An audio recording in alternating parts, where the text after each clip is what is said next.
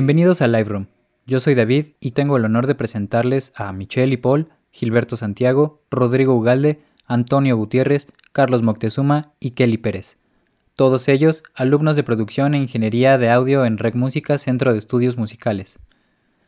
En este espacio podrán escuchar a los alumnos de Rec compartiendo un poco de su música, consejos, anécdotas y más.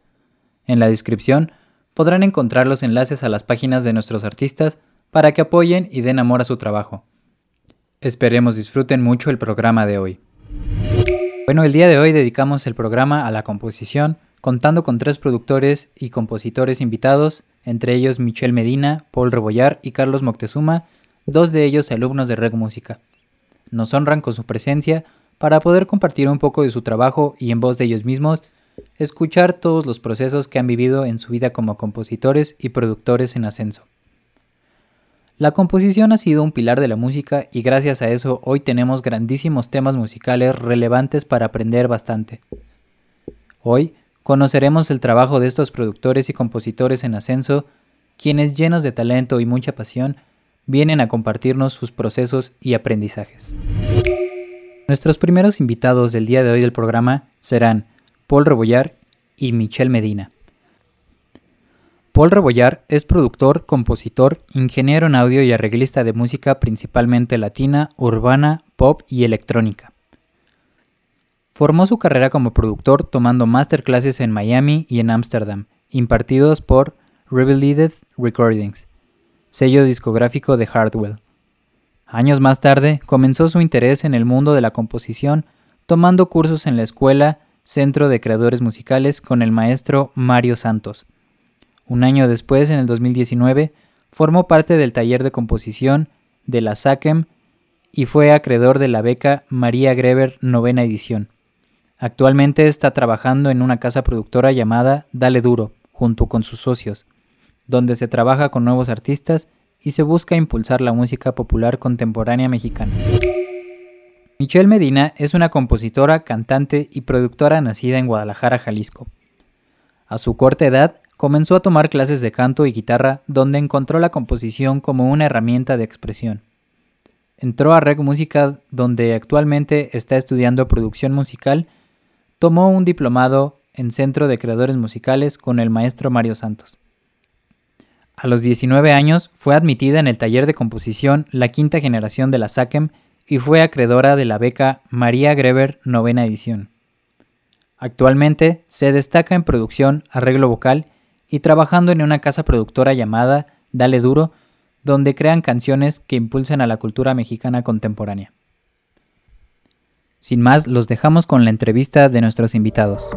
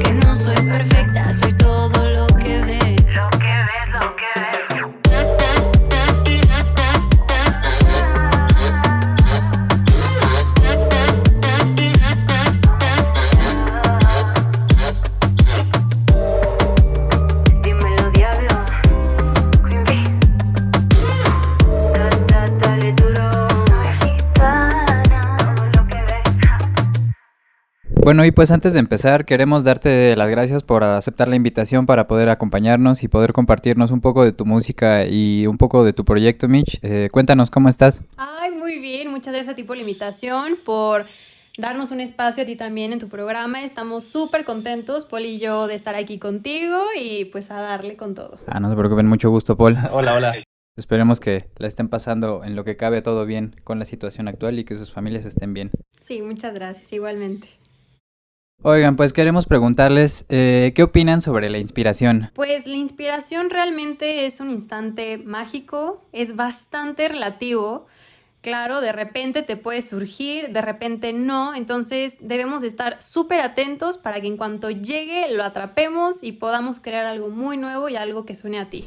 Eh, sí, pues como comentas es súper importante tener como listo sobre todo como todos los escenarios posibles para cuando surge este, este momento de creatividad, ¿no? Creo que es importante de repente tener las herramientas listas porque de repente llegan estos momentos y hay cosas que tenemos que estar preparando y de repente ese momento se nos va en estar haciendo como las los preparativos y, y justo como dices, hay que estar listo para esos momentos, ¿no?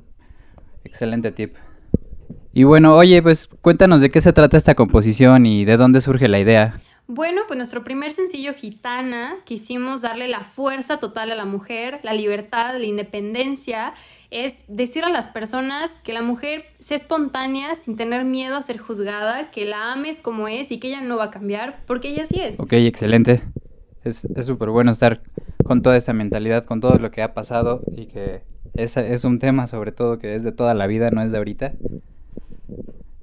Y bueno, está súper bien, ¿eh? Oye, ¿y nos podrías platicar un poco sobre el proceso que experimentaste en la elaboración, el desarrollo y pues toda la producción que, tuvo esta canción? Claro, pues afortunadamente Paul produce muy bien, los dos compusimos esta canción eh, para nuestro proyecto llamado El Diablo y la Santa, y para esta canción gitana quisimos unirnos a la lucha con la mujer y decir que podemos hacer lo mismo que los hombres con las mismas libertades. ¿O tú qué opinas, Paul?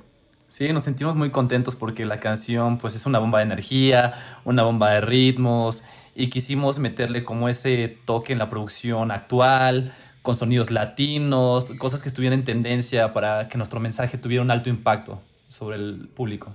Sí, claro, todo esto está súper actualizado con lo de ahorita. Eh, ¿Ustedes desarrollaron toda la producción entre los dos? ¿Hubo algún otro colaborador? Realmente Paul se aventó todo, él es un gran, gran, gran productor y compositor, entonces pues ahora sí que qué afortunada soy de tener un productor como él porque él hizo que la canción sonara como suena. Y obviamente pues ya entre los dos fuimos así dando el proceso vocal, las armonías, todo lo que tiene que ver con esa parte creativa de voces, pues hacemos un buen team porque pues eh, creo que nos complementamos justamente en esas partes de que producción, vocalista, los dos componemos, o sea, creo que es un team que tiene todo para, pues, para... llegar a donde sea. Exacto. Está excelente, siempre el trabajo en equipo es, es mejor y, y, luego creo que hemos ido descubriendo, al menos los que nos hemos interiorizado en la producción, que luego el trabajo en equipo colaborativo con otros productores, autores, al final deja mucho, ¿no? Y aprendemos mucho y terminamos haciendo cosas mejores siempre. Exactamente. Exacto, yo creo que de hecho en otros países lo que más funciona son las colaboraciones. O si te fijas, discos que son nominados al Grammy, discos que tienen eh, son disco de oro, de platino, pues cuando chicas los créditos, pues realmente te ves que hay un team que no simplemente es una persona o dos, eh, son demasiadas personas porque creen justamente lo que dicen en el trabajo en equipo y eso suma. Sí, totalmente, en cada uno de los aspectos individuales. Y bueno, oigan, eh, quería preguntarles también, eh, ¿la comunidad escolar de los alumnos y profesores han aportado en algún momento conocimiento para el crecimiento de sus composiciones o producciones por medio de feedback? Sí, por supuesto que han aportado, la verdad, tenemos la fortuna de tener una comunidad hermosa de maestros, de alumnos, siempre comparten nuestro material, siempre están súper atentos a todo, nuestros maestros siempre están con la puerta abierta a darnos ese feedback. Y en realidad, pues cuando Poli y yo empezamos a componer, dos amigas ya, que en su momento fueron maestras, Lulu Mene y Dayu Rosenblatt, pues en su momento fueron maestras nuestras que nos vieron crecer a llegar a este punto que pues ya nos consideramos compositores profesionales. Entonces, afortunadamente hemos tenido como esa fortuna de tener una comunidad preciosa de maestros. Y aparte, lo más importante es que los maestros están activos y eso es algo que, que se valora mucho en REC o sea, que son personas que están en la industria, que te cuentan sus experiencias, y eso creo que es algo que tiene un valor muy, muy grande dentro de REC. Sí, claro, la verdad es súper importantísimo y es súper padre poder contar con estas oportunidades de que no solamente sea como este trabajo de alumno-profesor, sino que también justamente te ven ya en esta parte de pues, un colaborador más en la industria, ¿no? Está súper padre verlo de esta forma tan profesional. Así es. Y bueno, ¿me, podrían comentar qué aprendizaje dejó para ustedes esta, esta pieza que produjeron entre los dos? Pues realmente aprendimos que en esta industria, como en general, nada es fácil, nada viene rápido, pero creemos que si tú le pones tu 100%, le pones tu pasión, tu energía y pues todo, todo tu ser va a ser bastante gratificante y vas a tener un resultado súper, súper chido. Y neta, cuando nosotros sacamos Gitana fue un trabajo súper duro por parte de los dos que nos tomó mucho tiempo y la verdad valió la pena. Porque al ver ya el proyecto, ya en Spotify, ya en todas las plataformas digitales, fue creo que el mejor regalo que nos pudo haber dado. Y más que la gente le guste, o sea, que la gente le escuche y que la gente le llegó y eso es yo creo que lo más gratificante de todo. Sí, claro, siempre ver el resultado y cómo impactan los demás es, es muy gratificante, sobre todo verlo de estas formas, cómo se va desenvolviendo y sobre todo saliendo más cosas cada vez, ¿no? Está muy padre. Oye, Mitch, por cierto, nos enteramos que ganaste una prestigiosa beca y pues quisiéramos saber cómo se llama, en qué consiste y cómo ha impactado en tu carrera artística y profesional, si, si es posible saber un sí, no, por supuesto. Pues realmente esta beca la ganamos los dos. Eh, cuando Poli y yo empezamos a tener nuestras clases de composición, nunca imaginamos que fuera una beca que pudiéramos ganar, porque realmente esta beca llamada Beca María Griver es una beca muy competida a nivel nacional que solamente se abre una vez al año y pues cualquier persona dentro de la República Mexicana puede ser aspirante y pues es una beca bastante competitiva, o sea, miles de compositores anualmente tratan de meter sus papeles para ser seleccionados dentro de un jurado de 20 personas. Entonces, pues la verdad, dentro de esos jurados están exponentes increíbles como Mónica Vélez, Gil Rivera, Memo Méndez Guiú, que son compositorazos aquí en México. Entonces realmente fue algo increíble para Poli y para mí, porque al año solo eligen a cinco personas y realmente es todo un orgullo. Estamos súper emocionados porque la verdad es algo que te da muchísima credibilidad, nos ha abierto muchísimas puertas a Poli y a mí y además es una gran responsabilidad portar pues como el título de ser un becario de la novena edición de la beca María Griver. No, pues suena súper estupendo, muchas felicidades primero que nada. Es, es un gusto saber que, que, la comunidad de REC cuenta con gente tan profesional y talentosa como ustedes también. Y bueno, pues ya para acercarnos a, finalizar, ¿nos podrían comentar en dónde podemos encontrarlos para que puedan escucharlos, compartirlos? Nos pueden encontrar en, Spotify como El Diablo y la Santa, en Instagram también. Y ahorita también estamos arrancando nuestro proyecto como en YouTube, como El Diablo y la Santa. Vamos a estar subiendo covers, vamos a estar subiendo eh, nuestros sencillos ahí. Y también los queremos invitar a que nos sigan en otro canal como aparte que tenemos musical, donde queremos pues eh, enseñar a nuestras experiencias o los story times o invitar a personajes igual de rec eh, para que nos cuenten en un canal de YouTube que se llama Vibra Musical. Así que pues ya tienen mucha tarea amigos para que nos sigan en todos lados. Este, yo en Instagram estoy como Michelle Jara, Paul está como Paul Rebollar. Así que Esperemos también que les guste nuestro nuevo sencillo que se llama ¿Desde cuándo te preocupa? Que esperemos que les encante, que también va a estar en todas las plataformas digitales. Así que tienen tarea muchachos, búsquennos, contáctenos, mándenos la mejor vibra y pues aquí vamos a andar trabajando y echándole todas las ganas del mundo, David. Excelente, bueno, pues ya escucharon todos los lugares a donde pueden entrar para compartir, para escuchar, para estar atentos a los próximos lanzamientos. Por favor, todos comparten y atentos. Muchas gracias, David. Igualmente, lindo día. Hasta luego. Que estén muy bien. Cuídense. Ahí tuvieron a los talentosos Paul y Michelle. Y ahora ha llegado el momento de presentar a nuestro segundo invitado del programa, Luis Guinea. Luis Guinea es un compositor, cantautor y productor musical mexicano que ha logrado consolidarse en Ciudad de México, Puebla, Monterrey y Guadalajara, trabajando con diversos artistas de la escena musical independiente y que recientemente decide lanzar su propio proyecto adentrándose al género bolero, danzón y otros estilos latinoamericanos.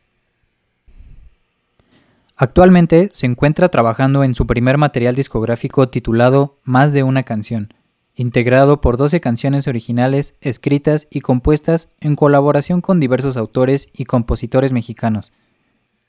Sin más, los dejamos con la entrevista de nuestro segundo invitado.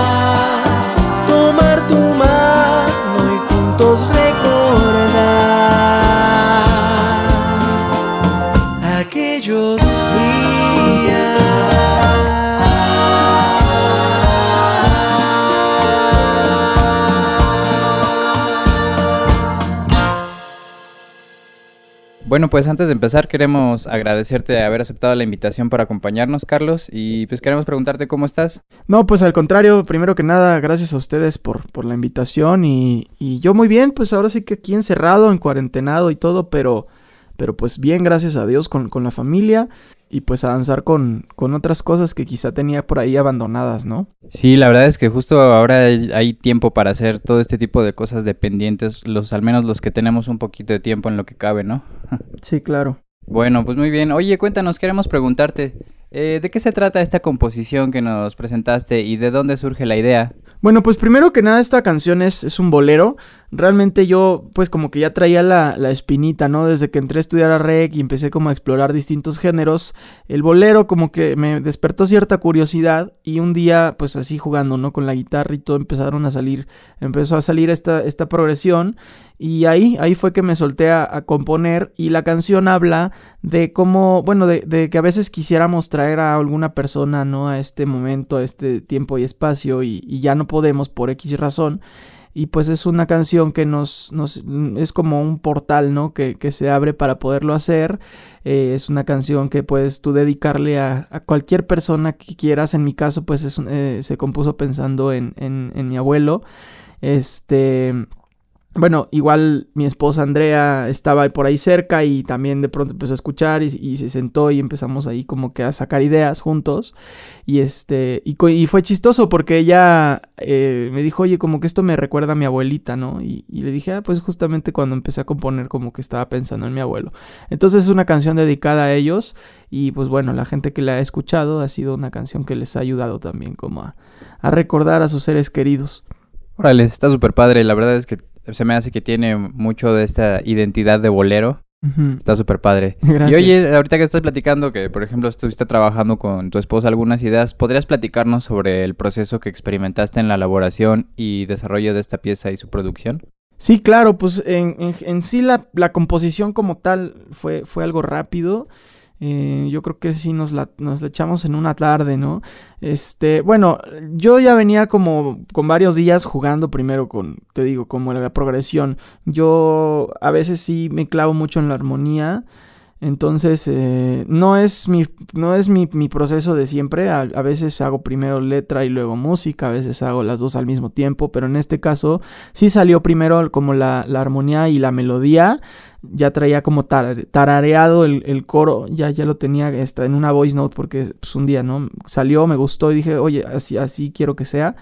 Y ya después, encima de, eso, este, empezamos a trabajar en la letra. Ahora, la composición se terminó en, por ahí de febrero del 2019. Y fue en noviembre que decido ya formalmente grabarla y decir, sabes que esta canción quiero que sea como mi primer sencillo, con lo que yo me dé a conocer como cantautor. Y eh, pues el proceso duró casi dos meses. El, proceso de producción fue un mes. Fue un mes, eh, fue pues ir, ir primero a hacer como la partitura de los músicos. Fue también la primera producción que decido hacer eh, que decido no hacer yo solo, o sea, en la que sí digo, sabes que quiero, quiero involucrar a más gente, quiero que todo se grabe en estudio, quiero que, que, participen músicos, a pesar de que yo pues igual y sepa tocar eh, X o, Y instrumento, como que sí dije, quiero que otras personas le impriman un poco de su esencia a esta canción. Y así fue, ¿no? Poco, este, día, día con día, pues fue ir contactando a los músicos, eh, agendando, preparando la sesión. Eh, igual, pues yo no conocía músicos este, que tocaran trombón o, bueno, saxofón solo conocía uno, pero pues esta canción tiene parte de sax tenor, trompetistas tampoco conocía. Entonces esta canción también me abrió padre, estuvo padre porque me abrió a, a conocer gente de músicos nuevos y pues bueno, fue un proceso padre la grabación. De ahí la mezcla que la hizo eh, Rola La Torre, él, fue el ingeniero de mezcla, fue una... Fue padre también porque pues yo como que ya traía la idea de cómo quería que sonara la mezcla, entonces nos, nos reunimos, le mostré un rough mix que hice yo, le mostré referencias y ya él, él pues hizo un trabajo increíble. Y este, y Dan Castellanos que se encargó de hacer la, la, el máster. Entonces sí, fue prácticamente todo un mes ya de producción. De ahí vino la parte de, pues, del diseño de la portada, la planeación para el lanzamiento, redes sociales y todo esto onda. Y pues ya la, la canción se estrenó eh, en febrero del 2020 ya. Oye, pues está estupendo, ¿eh? Muchas felicidades primero que nada. Y, hoy está súper padre hacer notar esta importancia de tener todo un equipo para, para llevar a cabo la producción, ¿no? Toda la gente que necesitas. Está súper bien y muy claro, muy bien organizado. Muchas felicidades, Carlos. Muchas gracias. Oye, y con base a esto, ¿nos podrías comentar, tú considerarías que la tecnología musical fue importante para este trabajo? Y también consideras que el conocimiento que has adquirido a lo largo de tu estancia en te ha permitido llevar este trabajo a otro nivel? Claro, sí, la tecnología creo que fue fundamental, sobre todo pues en el aspecto de, este, para por ejemplo hacer yo mis partituras y todo esto, pues ahora sí que con ya con los programas que hay para poder hacer notación musical es mucho más fácil y mucho más, más rápido em, y pues toda la cuestión de software eh, que tenemos a la mano. Por ejemplo, igual, o sea, el, estudio donde se grabó es el estudio de la escuela, el estudio de REC. Y ahí pues tienen a, disposición muchísimas herramientas en cuestión de micrófonos, el acondicionamiento del cuarto, pero también la parte tecnológica de, de este, pues de Pro Tools, eh, o por ejemplo en la mezcla, ¿no? Que se usó muchísimo eh, plugin de emulación de ciertos aparatos eh, que no, pues no tenemos a la mano. Eso ayudó muchísimo a, a lograr un sonido que, que pues eh, fuera de, de, la calidad que yo esperaba, ¿no? Y claro, Rec ha contribuido muchísimo en eso, o sea, yo sí como que este primer producto ya en forma después de seis semestres en, la escuela, sí, sí vi un, avance muy, muy cañón en, lo que yo hacía antes, o una comparación, un punto de comparación entre lo que yo hacía antes y esto, sí hay un, hay un abismo, ¿no? O sea, este, hablándote de todo, desde la calidad en la composición, eh, la armonía, eh, la complejidad de la armonía eh, y la calidad en, en, cuestión del audio, ¿no? Ahora sí que sí, este, sí es un nivel mucho, mucho más arriba. Claro, sí, la verdad es que sí, a todos nos ha ayudado bastante. y bueno, oye, eh, quería preguntarte algo más referente a, tus composiciones como artista. ¿Alguna vez has tenido o quisieras colaborar con otros artistas, productores o ya sea autores para trabajar algún material? Sí, claro, realmente sí, este, siempre he estado muy abierto a eso, me gusta mucho, es, eh, lo he hecho, sí, sí he hecho, este, colaboraciones en composición, ahí tengo una que de hecho forma parte de, de, de mi plan de lanzamientos de este año o del, del siguiente, dependiendo de cómo, cómo avance esta situación. Pero este tengo una composición que escribí con Abraham Gu, que también de hecho es, alumno de REC, y, y Mafud. Mafud es, es, otro amigo también del medio que conocí hace como 4 o 5 años en un evento de Berkeley Latino. Eh, y con ellos dos, ellos cada uno tiene su proyecto como cantautor, como artista. Eh, este, igual pueden encontrar ahí en Spotify sus canciones. Y este, y me gusta mucho, ¿no? La, la música que hacen. Y bueno, pues un día invité a Mafud a componer. Y dio la casualidad que, que, Abraham Gu fue a dejarle algo ahí a su casa. Y le dije, oye, únete, estamos haciendo una canción. Y pues bueno, salió igual un danzón muy bonito. Se llama Amar de Lejos. Y es probable que esté en plataformas si todo sale bien este año. Oye, suena estupendo, ojalá que sí. Y oye, justamente nos podrías comentar ya para ir cerrando, ¿en dónde podemos encontrarte para escucharte y seguirte en redes? Claro, en todas mis redes sociales estoy como arroba soy Luis Guinea, así me pueden buscar y en Spotify y en YouTube pueden buscar Luis Guinea, volver a verte y el primer resultado que les va a aparecer es el sencillo que acabo de estrenar y pues bueno, yo, yo espero que, que lo disfruten y que les guste. Estupendo, pues ya saben, ya tienen ahí los links, vayan, véanlos, compártanlos, denle like, todo lo que se pueda para apoyar a nuestro compañero. Y bueno, pues no queda más que agradecerte por tomarte el tiempo prestado y, que estés, esperemos que estés muy bien, qué bueno que estás en casa y, que todo esté en lo que cabe en orden. Muchísimas gracias David, pues al contrario te digo gracias a ustedes por la invitación, yo encantado de, participar con ustedes y, y, pues bueno, este, a seguirse cuidando. Así es, pues muchas gracias y que estés muy bien, hasta luego. Adiós. Ahí tuvieron al talentoso Luis Guinea y ha llegado la hora de acercarse al desenlace de este programa. Una vez más, queremos agradecer la presencia de nuestros invitados Michelle, Paul y Luis, el haber aceptado compartirnos su trabajo y sus palabras. De la misma forma, queremos agradecer a la Escuela Rec Música Centro de Estudios Musicales, al cuerpo docente, a los alumnos y a la comunidad en general, quienes nos escuchan y permiten poder compartir todo esto con ustedes. También Agradecemos a todos aquellos externos a la escuela que nos escuchan y a todo el equipo técnico que hace posible estos podcasts en cada edición.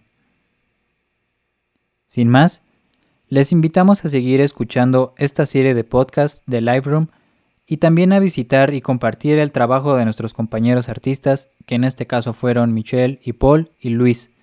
Estén atentos a los lanzamientos de ellos, publicaciones y fechas, así como también a las fechas de publicación de estos podcasts donde podrán estarlo siguiendo. Yo soy David, muchas gracias por sintonizar. Esto fue una edición más de Live Room, una serie de podcasts de Rec Música Centro de Estudios Musicales. Hasta la próxima.